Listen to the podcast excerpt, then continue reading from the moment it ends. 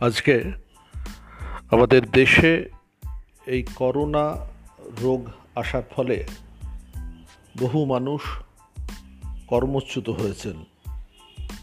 খাবার নিয়ে হাহাকার দেখা দিচ্ছে। দেশের এই সামগ্রিক, অর্থনৈতিক যে একটি সমস্যা, আমাদের শাস্ত্র সেই প্রসঙ্গে কি বলে?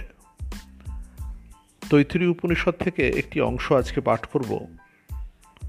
গতদিনের যে প্রসঙ্গ, তারপরেই এটি আসছে। গতদিনে আমরা ভৃগু আর তার বাবা বরুণের ইন্টারাকশন পরস্পরের কথাবার্তা দেখেছি।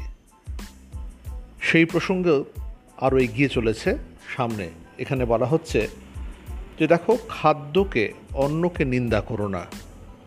কারণ তোমার শরীরের মধ্যে যে প্রাণ প্রাণ বায়ু তা বস্তুতই অন্য থেকেই তৈরি হয়। আমরা সেই জায়গাটা পাঠ করে শোনাচ্ছি। এটি ভৃগুবল্লীতে রয়েছে। শুরু হচ্ছে অন্নম ননিন্দিয়াত এখান থেকে। অন্নম ননিন্দিয়াত তদ্ব্রতম প্রাণো বা অন্নম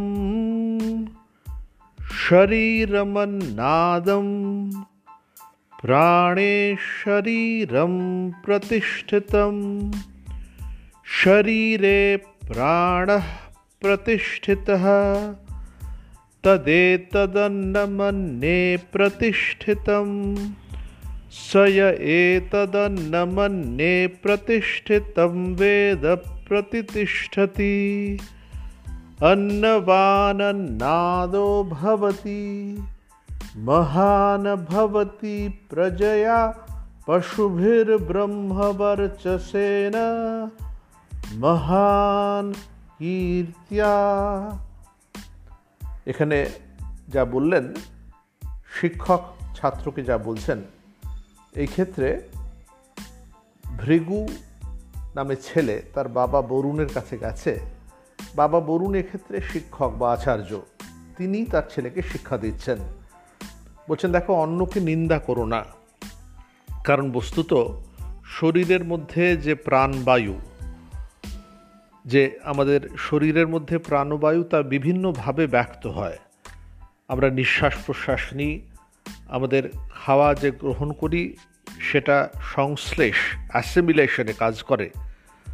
আমাদের হাওয়ার মধ্যে থেকে যে অক্সিজেন আসে, এছাড়া বিভিন্ন শরীরের অঙ্গ প্রত্যঙ্গ যে সঞ্চালন, তাতেও এই প্রাণ বা হাওয়ার রোল রয়েছে, ভূমিকা রয়েছে।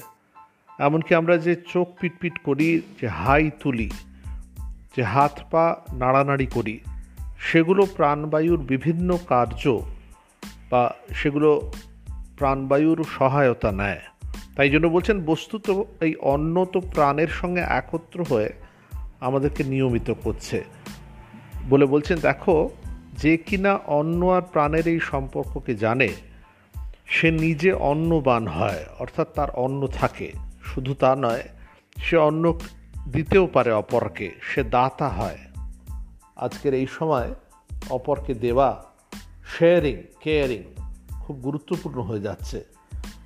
বলছেন, এমন যিনি জানেন যার এই জ্ঞান হয়, তিনি মহান হন, আর তিনি তার প্রজাবর্গ খুব সুখী হয়।